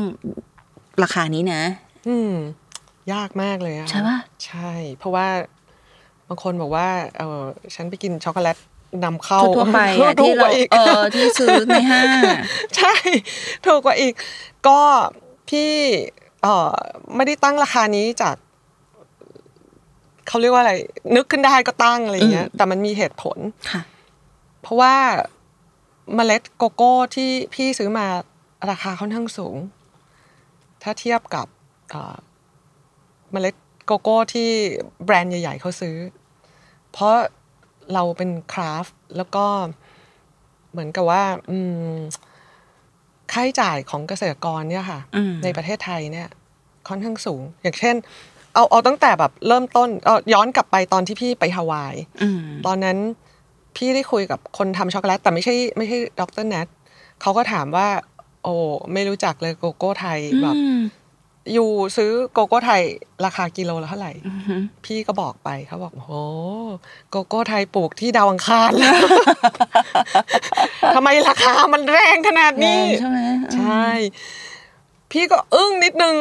คือ ไม่ได้สืบเลยว่าเขาชาวบ้านเขา เขาอยู่วันที่เท่าไหร่กันเออเออเออเราไม่ ไม่ได้รู้ รู้ เลย ไม่รู้เรื่องเลย เสร็จแล้วก็กลับมาดู โห ที่เอ่อต่างประเทศอย่างประเทศในในอเมริกาใต้ที่เขาปลูกกันมาเป็น อ่าเป็นล้ำเป็นสันนะ เออเป็นร้อยปีด้วย อืม แล้วเขารู้แบบโน้ตฮาวในการหมักเขาแบบล้ำ เขา เลิศ เขา ประ แบ ดั บบ โบราณอ่ะเออเออ เออ ทำมาตั้งนานแล้วอะ ใช่แล้วเขาก็ดีด้วย อืม เขาก็ยังขาย ถูกกว่าเรา เขาทำเยอะไง ถูกเราดีมานเราน้อย เขา ด้วย ทำเยอะ ใช่ ใช่ก็เลยแบบมันทุกอย่างที่พี่ตั้งราคามันคือสะท้อนหลาย ๆ อย่างที่ที่พี่ได้เมล็ดมาค่ะ อืม ค่ะ มันไม่ใช่เพราะว่าแบบตั้งเพราะว่าพี่อยากได้ราคานี้หรืออะไร มันมีเรื่องของของของดีมานซัพพลายที่มันค่ะ ที่มันแปรผันค่ะ แล้วเราแล้วเราทำยังไงให้ลูกค้าเข้าใจอะคะ ก็ใช้วิธีการอธิบายตัวต่อตัวเลยค่ะตอนนั้น อืม คือตอนที่เปิดร้านใหม่ ๆ ก็ตอนแรกเนี่ยเอ่อคนยังไม่เข้าใจว่าคราฟช็อกโกแลต คืออะไร แล้วช็อกโกแลตไทยมันจะอร่อยยังไง อืม ช่วงแรกนี่คือตอนตอนแรกๆ คือพอข่าวออกไปว่าร้านกาดโกโก้จะเปิดโอ้โหคนเข้าคิวยาวมากเลยค่ะ โอ้ย ยาวจริง ๆ ดีใจค่ะ ดีใจดีใจฟูนะคะ ใช่ค่ะ ผ่านไปสี่เดือนไม่มีคนเลย เออปกติ ไม่ใช่มีคนคนลดลง ปกติเออคนก็ต้องน้อยลงพี่ เออแต่ว่าคือมาอ่านคอมเมนต์เขาบอกว่ามันไม่เป็นตามที่เขาคาดหวังว่ารสชาติช็อกโกแลตมันมันไม่ไม่ไม่ไม่ไม่ไม่ใช่สิ่งที่เขาคาดว่าช็อกโกแลตไทยมันจะเป็นรสชาตินี้ เขาคิดว่าช็อกโกแลตไทยมันจะเหมือนช็อกโกแลตที่อื่นที่เขาเคยทานตั้ ที่ งแต่ เคย เด็ก กินกันอืม ใช่ ก็ตอนนั้นทำให้เราเริ่มรู้แล้วว่าอ๋อโอเค ที่ไม่มีคนอาจจะเป็นเพราะว่าคนยังไม่รู้ว่า ไม่เข้าใจ ใช่ว่ามันคืออะไร อืมอืม แล้วทำไมรสชาติมันถึงได้ต่างจากช็อกโกแลตที่เขาเคยกินตอนเด็ก อืมอืมอืมอืม ๆ พี่กับพี่ต้นก็ มาเลยค่ะ ที่ที่ร้านเจ็ดวันยืนตั้งแต่เช้าถึงเย็น เพื่อที่จะอธิบายให้ลูกค้าเข้าใจทุกๆลาย ทุกคนอันนี้ เออ ด้วยตัวเอง ด้วยตัวเอง ขยัน ตอนนี้ไงพลังเยอะอ่ะ พลังเยอะมาก ใช่ไหเออ อยากทำไงจริงๆแล้วไม่ได้เป็นคนชอบทำอาหารหรือขนมแต่ว่า แล้วก็คือไม่ได้ไม่ได้ทำในสิ่งที่ที่ตัวเองรักตอนที่คุณคุณเชอรี่บอก แต่ตอนเนี้ยมันรักในสิ่งที่ตัวเองทำมันก็เลยมีพลังที่จะทำก็เลยแบบยืนกับพี่ต้นสองคนใครเข้ามาแบบ ซื้อแค่แก้วเดียวหรือซื้อเล็กๆน้อยๆคือต้องอธิบาย แล้วมันก็เหมือนกับเป็นการบอกต่อไปเรื่อยๆ จนตอนนี้พี่พี่ไม่ต้องไปยืนแล้วค่ะ เรายืนอยู่ตรงนั้นนานแค่ไหนพี่จำได้ปะ โอ้ปีกว่ามั้ง เป็นปีใช่ไหม ใช่ ต้องไปยืนอยู่ตรงนั้น ใช่ใช่ยืนนานมาก อืม ใช้เวลานานมาก แต่อยากแต่อยากทำอยากอธิบายให้ลูกค้าเข้าใจ อืม ก็เลยแบบต้องทำ อืม ค่ะ หนูมีคำถามอย่างหนึ่งที่ก่อนที่จะเราจะมาอัดรายการวันเนี้ยค่ะหนูเคยเข้าไปในเว็บไซต์ของกัดโกโก้ ค่ะ เป็นภาษาอังกฤษหมดเลยอะ อืม ทำไมอะคะ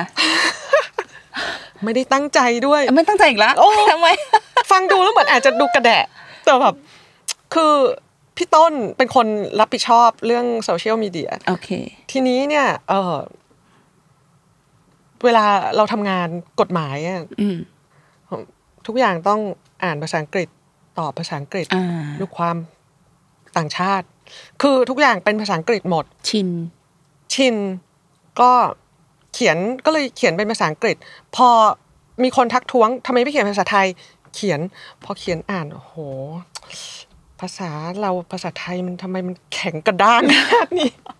ไม่ชินไง ไม่สละสลวยเลยคือไม่ไม่ไม่ได้กระแดะนะคะแต่ว่าอาจจะเป็นเพราะว่าช่วงระยะเวลาที่ทำงานคือแบบเขาเรียกว่าอะไร ไม่ได้ ดี ฝึกใช้ภาษาเขียน ให้มัน เป็ภษ สวยกว่า ไทย นี้ อ่า ให้มันสวยงาม ก็เลยเขียนออกมาไม่สวยแล้วก็ไม่น่าทาน แล้วก็แข็งโป๊กเลย อ่ะ ภาษาภาษาไทยแข็งโป๊กคนก็เลยคิดว่าเอ่อโอเคแบบทำที่เราเราไม่มีปัญญาไปจ้างคนมาเขียนเนอะก็เลยคิดว่าโอเคงั้นเขียนที่เราถนัดไปก่อนแล้วกันทำไปก่อนอะไรอย่างเลยแต่ตอนนี้มีคนดูแลแล้ว ตอนนี้ได้ แล้ว ตอนนี้ตอนนี้ได้แล้วมีคนแบบเขียนให้ภาษาสวยงามมากขึ้นค่ะ อ่าโอเคค่ะ แต่ก่อนทำเองทุกอย่างค่ะ เมื่อก่อนเราเองทุกอย่าง ใช่ พี่ต้าคิดว่าลูกค้าของการโกโก้นี่เป็นใครคะเป็นชาวต่างชาติ เป็นคนไทย ค่ะ หรือเป็นยังไงคะ มีทั้งคนไทยแล้วก็ชาวต่างชาติ น่าจะครึ่งครึ่งๆเลยอะค่ะ อ๋อ อืมใช่ค่ะ น่าจะแบบครึ่งครึ่งๆเลย คือก็อาจจะ ไม่รู้เหมือนกันว่า เป็นเพราะว่าเราอาจจะเขาเรียกว่าอะไรดีอะคะรสชาติหรืออะไรถูกใจต่างชาติหรือเปล่าช่วงช่วงแรก อ่า ค่ะ ชาวต่างชาตินี่คือแบบเอเชียหรือว่าเป็น เอ่อ ชาว ก็ ยุโรป เป็นยุโรเปียนหรืออเมริกันอะไรอย่างเงี้ยค่ะ อืม ค่อนข้างจะรสชาติค่อนข้างจะถูกใจ ถูกใจคนแถบนั้น ใช่ อ่า ใช่ค่ะค่ะ ไม่น่ากินไหม พี่ต้าพี่ต้าทำยังไงให้ เอ่อเครื่องดื่มที่เสิร์ฟในร้าน เพราะว่า ค่ะ ที่ในร้านนอกจากมีช็อกโกแลตที่เป็นเอ่อบาร์ขาย ค่ะ แล้วเนี่ย เราก็มีเครื่องดื่มมีอาหารด้วยใช่ไหมคะมีมี ค่ะอาหาร ขนมอ่ะ ค่ะมีขนม อ่ะมีขนมมีเอ่อมีเครื่องดื่มขาย เราทำยังไงให้สิ่งของที่เราขายในร้านเนี่ย รสชาติมัน consistency หรือว่ามันมันมั่นคงอะค่ะ มัน ค่ะ เหมือนกันทุกวันอะไรอย่างเงี้ย ก็พี่กับพี่ต้นก็ก็อย่างที่บอกอะก็ ไป อยาก ทุก เก วัน ษียณ อ่า อ่าก็ก็ไปอาทิตย์หนึ่งก็เวียนไป เดี๋ยวก็โผล่ตรงนู้นตรงนี้อะไรอย่างเงี้ยแอบแอบไม่บอกน้อง อ๋อ random ไป ใช่ใช่ เทส ๆ ใช่ อ่า ใช่แล้วก็ก็เออเขาก็มีอะไรก็จะคุยกับทีม แต่ทุกอาทิตย์เราจะมีการคุยกับทีมอยู่แล้วอะค่ะ อืม ว่าเราจะมีเอ่ออะไรใหม่อะไรต้องปรับเปลี่ยนอะไรอย่างเงี้ยค่ะ อืม ทุกอาทิตย์อยู่แล้วค่ะ เมื่อกี้พี่ต้าบอกว่าเอ่อ random ไปที่นู่นนี่เดี๋ยวต้องบอกคุณผู้ฟังเดี๋ยวคุณผู้ฟังไม่ ทัน ก็คือนอกจากที่สาขาเรียกว่า17เนี่ย ค่ะ มีสาขาอื่นด้วย ค่ะ ตอนนี้ก็ นั่นก็ มี คือ ที่สุขุมวิท31 แล้วก็ที่เวลา อืม ค่ะ อะไรเป็น KPI ในการที่แบบเราจะรู้อะค่ะ พี่ว่าเราจะต้องขยายสาขาละ อืมไม่มีค่ะ อ๋ออะไรอ่ะ ไม่มี แล้วทำไมไม่ถึงขยายสาขา เออตลกมากเลยทุกครั้งที่มีการขยายสาขานั่นคือหมายถึงคนมาชวนว่า ไปตรงนี้ไหมใช่ ใช่ มากกว่า แล้วพี่ก็จิตอ่อนเหรอ โอ้ พี่ก็ไปเหรอ ไป ทำไมอ่ะ ก็ถ้าไปดูแล้วเอ้ยโอเคดีก็ไปค่ะ มันน่ารักจัง เอ เลย อ อะ เนอะทุกอย่างอืมไม่ได้มีอะไรแบบว่า แพลนมาก แต่ก็พอพอเราเข้าไปทำแล้วมันก็เหมือนกับใส่พลังเต็มที่อะค่ะ ใช่ อืมใส่พลังเต็มที่มันก็ไปได้ พี่ คือนั่งคุยกันมาสักพักเรียรู้สึกว่าแบบไม่ไม่ไม่ได้รู้สึกว่านั่งคุยกับ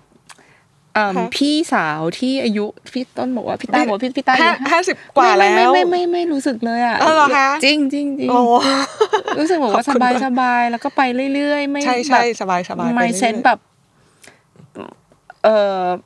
จะบอกว่าอะไรดีอะไม่เครียดเหรอ เออ ไม่เครียดมากอ่ะ อาจจะเป็นเพราะว่าตอนที่พี่มาทำกาดโกโก้เนี่ยพี่ตั้งใจว่าจะให้มันเป็นธุรกิจหลังเกษียณ อ่า ก็เลยอาจจะไม่ได้ไม่ไม่ไม่ต้องแบบเครียดมาก แต่ก็มีช่วงเครียดนะคะ มีอยู่แล้วแหละ ใช่ใช่ อ่ามี มีมีมีเวลาแบบไม่มีช่วงที่แบบยังหา หา ที่บอก ทาง ว่ ไม่เจอหา ใช่ยังหา ทา ทาง ง ไม่ ไม่ เจ เจ อ ออะไรอย่างเงี้ยก็มีเครียด ไป บ้าง ไหนต่ออันนี้จบหรือยังเนี่ย เออ เรียนรู้จบหรือยัง ใช่ เริ่มได้ยัง หรือยังดีหรือยังเนี่ย คนจะชอบไหม ใช่ ไหมคะ ใช้ได้หรือยังแล้วจะถูกใจคนอื่นไหม อืม ไม่ใช่แค่ถูกใจเรา อ่า ค่ะ พี่ต้ารู้สึกว่าเราทำมาร์เก็ตติ้งยังไงบ้าง มีมีวิธีการในทำการทำมาร์เก็ตติ้งกับการดโกโก้ยังไงอะคะแชร์ให้ฟังหน่อยได้เปล่าอะทำยังไงให้คนรู้จักเราอะคะ จริงๆ แล้วพี่คิดว่ามันเป็นความโชคดีของพี่มากกว่า ไม่ได้ตั้งใจทำมาร์เก็ตติ้งอะไรเลย แต่มีคนสนใจ อืม ที่อยากรู้เรื่องของกาดโกโก้ อืม เพราะว่าอาจจะเป็นเรื่องที่เราใช้เมล็ดโกโก้ไทย อ่า ที่ยังไม่มีใครใครใช้ อืม แล้วก็คือใช้เอ่อคือทุกอย่างในในร้านเราไม่ได้ไม่ได้ใช้ช็อกโกแลตต่างประเทศเลย แล้วมันเหมือนเสน่ห์อย่างหนึ่งที่เขาเอ่อเขาเรียกว่าอะไรดี มาอย่างทำทำทำเค้กชิ้นหนึ่ง ค่ะ เอ่อมันไม่ใช่ว่าเชียงใหม่ หรือจันทบุรีหรือประจวบหรืออะไรก็ตามเนี่ย อยากจะหยิบมาใช้ก็ได้ ไม่ใช่ อืมอืมอืม มันต้องดูว่าเทสโน t ตของอันนั้นน่ะของอันนั้นน่ะเข้ากับเอ่อขนมที่เราจะทำด้วยหรือเปล่า มีความละเอียด ค่ะ มีรายละเอียดอยู่ ใช่ มันก็เลยเหมือนกับเป็นการมาร์เก็ตติ้งอย่างหนึ่งมั้งคะ คนก็เลยอยากมาลองว่าเฮ้ยมันทำไมต้องเลือกใช้ช็อกโกแลตนี้ ทำ จังหวัด เมนูนี้ นี้เออกับเมนูนี้ ยกตัวอย่าง ะไร ให้หนูฟังหน่อยได้ไหม อย่างเช่นเราใช้ช็อกโกแลต จังหวัดไหนทำเมนูอะไรอย่างเงี้ย ค่ะ อย่างเอ่อไอศครีมซอเบต์ก็คือช็อกโกแลตไม่ไม่ใส่นมอะนะคะอืม น่าสนใจไหม อืม น่าสนใจไหมอ่าอ่า เชฟเก่ง เก่งเนาะอ่าอ่า ใช่ ไม่ใช่พี่เก่งนะเชฟเก่ง พี่ก็เก่งค้าเป็นหนองเป็นไอเดียนี้ได้อ่ะ ค่ะ แล้วยังไงคะ ก็ลองทุกจังหวัดละ ก็มามา Final ที่ Final ที่ประจวบอะไรอย่างเงี้ย อืม ซึ่งรสชาติมันได้ เพราะว่าเชียงใหม่อาจจะเบาไปนิดนึง อ่า แล้วก็อาจจะมีความแบบเอ่อฟรุตตี้ไปหน่อยอะไร โอ อ เค ย่างเงี้ย ม คือประจวบนี่คือลงตัวที่สุดแล้วอะไรอย่างเงี้ย ก็เลยเป็นไอศครีมซอเบต์ช็อกโกแลตน่าสนใจเนาะ ใช่ ไม่ใส่นม ใช่ก็มีหลาย ๆ หลาย ๆ หลายๆเอ่อเมนูที่ร้านที่แบบ ก่อนที่เราจะออกทุกครั้งอะค่ะอืมไม่ใช่ว่าแบบหยิบโอเค ตอนนี้เรามีชุมพรเยอะเราจะเอาชุมพรมาใช้ ไม่ได้ ไม่ได้ เชฟจะต้องเอามาเลือกว่าเทสโนตแบบเนี้ยเหมาะกับสูตรที่เขาจะทำหรือเปล่า เยี่ยมเลยอะค่ะ ใช่ใช่ค่อนข้างละเอียดอ่อน อันนี้พี่คิดว่าก็อาจจะเป็นวิธีการมาร์เก็ตติ้งอย่างหนึ่งก็ได้มั้งคะที่ ไปใน ท ตัวเฉยเล ำเอย อ ที่เล่ามาเนี่ยลี่รู้สึกว่ามีอีกอย่างหนึงที่ลี่สนใจก็คือว่า ความรักของพี่ต้นกับพี่ต้นน่ารักเนาะ เอาเหรอคะ ทั้งหมดที่เริ่มมา โอ้ ก็เริ่ขอมบคุณ มาจาก มาก การขี่บิ๊ก เออ ไบ ใช่ ค์น่ารักโรแมนติกปะล่ะ คนฟังดูโรแมนติก แต่ตอนไปซ้อนนี่ไม่โรแมนติกเลย ร้อนไหมคะ ร้อนค่ะ ฝนตกนี่คือแบบโอ้โหมามาหมด มั เล มั ย มันเปียกปะพี่ เปียกค่ะ เออมันก็เปียกนะถามได้ไงเนี่ยถามอะไร เปียกแล้วก็ แล้ว ดู เรา อัน เรา ต จะหยุ รา ด ย ขี่ไหมไม่หยุดเพราะว่ามันไม่มีที่ให้หยุดปะ เออก็หยุดแบบใต้หลังคาอะไรใต้ต้นไม้เอา เหมือนเวลาเราเห็นเอ่อ grab อย่างเงี้ยถ้าเกิดสมมติว่าแบบอืมฝนตกหนักก็ต้องไปหาที่ร่มใต้สะพานลอยอะไรอย่างเงี้ย รอก่อน รอ นะ รอก่อนอะไรอย่างเงี้ยค่ะ ให้มันซา ใช่ใช่ ทำงานร่วมกันอย่างเงี้ย พี่แทบจะทุกขั้นตอนเลยอะหรือว่า อืม บินไปอินเดียด้วยบินเกือบจะได้ไปอินเดียนะแล้วก็ เออ ทุกขั้นตอนจนไปอเมริกาไปสิงคโปร์ ค่ะ เปิดร้านต่างๆ นานาอย่างเงี้ยค่ะ เราบริหารความสัมพันธ์กันยังไงคะให้ไม่ทะเลาะกัน อืมก็ยากนะคะ เพราะทะเลาะกันตลอด หนูมันคิดว่ามันยากอ่ะเออย ากมาก การการทำงานกับคู่ชีวิตเนี่ย อืม มันมันสำหรับพี่มันแยกไม่ได้อะเพราะว่าทุกครั้งที่เจอหน้ากัน มันก็คืองานน่ะพอเวลามีงานเข้ามาแทรกมันก็คืองาน ก็ช่วงแรกๆเนี่ย เราแยกไม่ได้เลยค่ะ ว่าแบบจะช่วงนี้เป็นช่วงของงาน ช่วงนี้เป็นช่วงชีวิตส่วนตัวอยู่กับลูกหรืออะไรอย่างเงี้ยโหปนเปแบบแยกไม่ได้ แล้วก็ทะเลาะกันบ่อยมาก ค่ะ จนพอทีมค่อยเริ่มเริ่มดี ทุกอย่าง เราจะไม่คุยกันทุกเวลาละ ในเรื่องของของการทำงาน เราจะแบ่งแล้วว่า โอเค ถ้าเราไปถึงที่ทำงานปุ๊บ เรามีทีมแล้วเราจะคุยเรื่องงานละเราจะไม่แบบเอางานมาคุยที่บ้าน อ๋อ คือเราแบ่ จะ งเวยพายา ลาม ค่ะจะจะพยายาม แต่ก็มีหลุดหลุดหลุดหลุดบ้าง แต่ก็ตอนนี้ก็ก็ดีขึ้นตอนแรกนี่คือมั่วมากเลย เออเจอกันอยู่ที่บ้านก็คุยกันเรื่องงาน อืม เพราะก็เห็นหน้ากันแล้วนี่ ใช่ ใช่ไหมคะ ทุกอย่างงานหมดแล้วก็แบบทานข้าวอยู่กับลูกอะไรอย่างเงี้ย ก็ คุย งา เรื่ น อาน ลูกบอกพอได้แล้ว อยากกินข้าว สงบสุขบ้างอะไรอย่างเงี้ยแต่ก็แต่ก็ไม่มีอะไรก็ผ่านมาได้ด้วยดี อ่า ค่ะ ตอนนี้ก็คือเริ่มลงตัวขึ้นค่ะ เวลาเราเห็นไม่ตรงกันเรื่องงานพี่ต้าพี่ต้นทำยังไงอะคะ เออ มันต้องมีบ้างปะคะที่แบบว่า เยอะค่ะบ่อยค่ะ ใช่ไหมเออ ใช่ เออ ใช่แล้วก็ ตอนแรกก็ก็เถียงกัน อืม แต่แต่ตอนนี้ดีขึ้นคือหลังๆ ก็เริ่มฟังแล้วว่า อืมความคิดเห็นของเขาเป็นยังไงพี่ต้นก็เริ่มฟังพี่ อืม แล้วก็พี่พี่กับพี่ต้นก็จะดูแลในคนละส่วนกันอย่างชัดเจน พี่ต้นก็ดูเรื่องธุรกิจแบบ จัดจัดๆตัวเลขอะไรอย่างเงี้ยไปเลย อือหือ พี่ก็ดูเรื่อง Product ออกใหม่ ดีทรงดีไซน์การ อ่า วางจัดร้านอะไรอย่างเงี้ยค่ะ อ่า ก็คือเป็นค่ะ เป็นประมาณแบบ อ่า แยกกันคนละอย่างไปเลยค่ะ อืมปล่อยให้อีกฝ่ายดูแลอีก ในส่วนที่ตัวเองรับผิดชอบไป ค่ะ อ่า ใช่ใช่ โอเคอืมพี่ต้าคิดว่าบทเรียนสำคัญที่พี่ต้าได้จากการทำกัดโกโก้เนี่ยค่ะ คืออะไรคะ อืมคือ ความอดทนแล้วก็เห็นกับประโยชน์ส่วนรวม อืมเพราะว่าพี่ก่อนหน้านี้พี่ไม่เคยได้ คืองานที่พี่ทำมันเหมือนกับทำกับเอกสารทำกับคอมพิวเตอร์ทำกับลูกความก็ก็ก็แค่บางกลุ่มหรือประโยชน์ ของคนเฉพาะกลุ่ม ใช่ แต่พอมาทำกาดโกโก้ช็อกโกแลตแล้วอะคือพี่ได้ไปเจอเกษตรกร พี่ได้ไปเจอคนรวบรวมคนปลูก คือเอิ่มรู้สึกว่าอื้อหือมันมันค่อนข้างเปิดโลกพี่เหมือนกัน เพราะว่าพี่มาจากมาจากคนที่อ โล ยู่ กธุร ใน กิ ตึ จ ก อะโลกธุรกิจอะ เออ อ่า ใช่ มาจากโลกธุรกิจอยู่ในตึกอะไรอย่างเงี้ย แต่พอได้ออกไปเห็นเอ่อชีวิตเกษตรกรอะไร พี่รู้สึกว่า หลังสู้ฟ้าหน้าสู้ดิน เอ่อเอิ่มไม่ถึงขนาดนั้นเดี๋ยวนี้ เกษตรกรสบายไม่ไม่ไม่ได้สบายขนาดนั้นไม่ต้อง แต่แต่เขาเขาก็มีความลำบากของเขาแต่ว่า หมายถึงว่า มันก็เป็นอีกอีกมุมหนึ่งที่พี่รู้สึกว่าพี่ชอบแล้วก็อยากทำแล้วก็อยากทำอะไรให้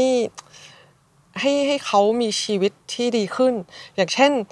คนหนึ่งที่พี่รู้สึกประทับใจมากเกษตรกรจังหวัดหนึ่งที่สี่จังหวัดที่ที่พี่ทำงานด้วยอะค่ะเขาเขาเล่าให้ฟังว่าก่อนที่จะทำงานกับกาดโกโก้กับพี่เนี่ยเขามีตังค์อยู่แค่พันสองร้อยบาทในกระเป๋า เสร็จแล้วเขาก็คือครอบครัวเขามีอยู่ห้าคน เขาเหมือนกับลำบากนิดนึง คือจะต้องต้องการเงินอีกนิดนึง แค่ไปขอยืมตังสามร้อยบาทสามร้อยบาทจากเพื่อนบ้าน เพื่อนบ้านไม่ให้ เพราะเขาไม่ไม่เชื่อใจ ไม่มีเครดิต เอ นะ อ เนาะ ไม่มีเครดิต ม เขาเขาบอกว่าเออมันเป็นชีวิตที่ลำบากมาก แต่พอเขาได้มาทำงานกับพี่ เขารู้สึกว่าชีวิตเขาดีขึ้น เขาไม่ต้องไปยืมเงินใคร แล้วก็แต่ก่อนที่คนดูถูกเขา ก็กลับกลายเป็นว่า ตอนนี้ทุกคนเห็นเขาเอ่อเป็นคนที่มีความน่าเชื่อถือ เพราะว่าตอนนี้เขาเริ่มเป็นที่รู้จักของคนแถวนั้น เพราะว่าแบบมีพวกเอ่อทีวงทีวีอะไรไปถ่ายเขาอย่างเงี้ย ก็เลยทำให้เขารู้สึกว่าอืมชีวิตดีขึ้นแล้วพี่ฟังแล้วพี่ก็รู้สึกว่า ถึงแม้แบบพี่จะช่วยคนแค่แค่กลุ่มเล็ก ๆ แต่มันก็เหมือนกับเป็นการเริ่มต้นที่เขาจะได้ไปช่วยคนอื่นต่อ ส่งต่อเนี้ยไปให้คนอื่น ใช่ ส่งต่อ ค่ะ โอกาสนี้ ใช่ เพราะว่าพอพี่ช่วยเขาแล้วเนี่ยเขาก็กระจายคือสามารถไปช่วยเกษตรกรคนอื่นได้ด้วย ค่ะ ตอนนี้ก็เขาทำงานอยู่กับเกษตรกรอีกประมาณ 60 ครอบครัว อ๋อพี่ ค่ะ ก็มันก็ทำให้เรารู้สึก เออเฮ้ยมันแบบมันต่างจากโลกที่เราเคยทำงานอยู่ค่ะ น่ารักจังเลยอ่ะ เออเป็นความสุขอีกแบบหนึ่งเนอะ ใช่ พี่เนาะว่าว่า ใช่ใช่ เออ ใช่มันก็ เป็นความสุขที่ มันก็อาจจะไม่เหมือนกับตอนที่เราอยู่ในโลกธุรกิจป่ะ ค่ะ ธุรกิจจ๋า ใช่ใช่ อันนั้นก็คือ ๆอีกอย่างหนึ่งอ่ะ ใช่ต้องรักษาผลประโยชน์ของลูกความ อืม ให้ได้มากที่สุด อืม ค่ะ อืม ก็คนละอย่างกันเลย อืม อืม คำถามสุดท้ายแล้วค่ะพี่ต้า ค่ะ ถ้าสมมุติว่าเราย้อนเวลากลับไปได้วันนั้นที่เราไปที่ ทางขึ้น ขี่มอเตอร์ไซค์ซ้อนหลังไว้ ทางขึ้นแม่กำปองเนี่ยค่ะ เออถ้าย้อนกลับไปได้นี่พี่ต้าคิดว่าเรายังจะตัดสินใจทำการดโกโก้อยู่ไหมคะ อืมจริง ๆ เป็นคำถามที่พี่ก็ถามตัวเอง มาตลอดเหมือนกัน หนูเข้าใจเลย หนูเข้าใจ ก็ก็คงยังอยากจะทำอยู่อะค่ะ อืม เพราะว่าพอจริงๆเริ่มต้นพี่พี่ไม่ได้ไม่ได้ชอบที่จะทำหมายถึงว่า มันไม่ใช่สิ่งที่พี่ ตั้งใจอ่ะ เออ ใช่ป่ะ โอ้ เราไม่ตั้งใจจะเปิด โอ้แต่พอแต่พอเริ่มลงมือทำไปเรื่อยๆเนี่ย มันมีหลายคนที่เกี่ยวข้องกับเราเยอะเลยอะแล้วมันทำให้พี่รู้สึกว่า เออมันมันต้องทำแล้วมัน มันก็ทำให้ชีวิตบางคนดีขึ้นนะคะ ก็เลยคิดว่า เออแบบ ก็ก็ดีใจเหมือนกัน ก็ก็คงย้อนกลับไปก็คงทำอะค่ะ ตา ก็เลยคิดว่า อืมอืมยังไงถ้าย้อนกลับไปได้ก็คงทำ ค่ะ อืม น่ารักจัง หนูว่าลี่เอาหนูเลย ลี่คิดว่าวันนี้ที่เราคุยกันเนี่ย นอกจากเราจะได้รู้เรื่องราวของแบบ จุดเริ่มต้นการทำธุรกิจเนาะการโกโก้ของพี่ต้าแล้วเอ่อของคุณต้าแล้วคุณต้นหรือเลยกพี่ต้าเลย เอาไม่เป็นไร ของพี่ต้าพี่ต้นแล้วเนี่ยค่ะ แล้วก็เรียนรู้เรื่องมีความรู้เอ่อได้รับความรู้เพิ่มเติมในเรื่องของโกโก้ไทย ว่าเอาทำมันเป็นช็อกโกแลตเนี่ย ค่ะ มันมันดียังไง มันมีเอกลักษณ์ยังไง การทำธุรกิจทั้งหมดเส้นทางชีวิตของการเป็นนักธุรกิจ เอ่อเรียกว่านักธุรกิจโกโก้ ในประเทศไทยเป็นยังไงบ้างอะไรอย่างเงี้ยนะคะ เกี่ยวข้องกับเกษตรกรไทยยังไง นอกจากเรื่องราวทั้งหมดแล้วเนี่ยลี่รู้สึกว่าวันนี้สิ่งสำคัญที่เราได้จากเอ่อการอ่านรายการเทปนี้ และก็การ อ่า คุยกับพี่ต้าวันนี้ก็คือ อย่างที่พี่ต้าบอกก็คือว่าเอ่อการทำธุรกิจของเราเนี่ยมันก็ทำให้ชีวิตคนอีกหลาย ๆ คนน่ะเขา อืม เขาดีขึ้นได้อะนะ ใช่ อ่า ใช่ แล้วก็คือเรียกว่ามันเป็นความสุขอีกแบบหนึ่งอะค่ะ ค่ะ เอ่อที่พี่ต้าจะบอกตั้งแต่แรกเลยบอกว่านี่คือแพลนเกษียณนะคะ เออ ใช่ไหม ใช่ รีบว่านี่คือการเกษียณที่มีความสุขอะ อืม ของของของพี่ต้าแล้วก็พี่ต้นนะคะแต่นี่ ใช่ คือความคิดของลี่นะ ใช่ใช่ เออมันมันคือแผนการเกษียณที่งดงามอะ ที่งดงามอ่ะเออ ใช่ใช่ค่ะ ไม่ได้เอาตัวเงินเป็นที่ตั้ง ใช่ใช่คือมี ค่ะ คนมีคนร่วมยินดี กับเส้นทางนี้ของพี่มากมายอะค่ะเออมีคนแบบมีคนมีเนี่ยมีความสุขกับพี่อะเอ อื ออ มขอบคุณมากเลยค่ะ ค่ะโอเค ค่ะวันนี้หนูก็ขอบคุณ ขอบคุณมาก ขอบ ค่ะ ณ คุ คุณ ณต้า ลี่ ขอบคุณพี่ต้า ค่ะ เหมือนกันนะคะ ค่ะ วันนี้บนน้ำตีธุรกิจรอบครัวแล้วก็ขอบขอขอบคุณพี่ต้าจากกาดโกโก้นะคะ ขอบคุณค่ะ ขอบคุณค่ะ ขอบคุณ นะ ค่ะ คะ ฝากติดตามรายการบนน้ำปตีธุรกิจรอบครัวได้นะคะ ออนแอร์ทุกวันพฤหัสบดีค่ะ จากทุกช่องทางของ Capital และ s ซ l m o n Podcast นะคะสำหรับวันนี้ตัวเชอรี่เอง แล้วก็พี่ต้าเราทั้งสองคนลาคุณผู้ฟังไปก่อนนะคะ สวัสดีค่ะ สวัสดีค่ะ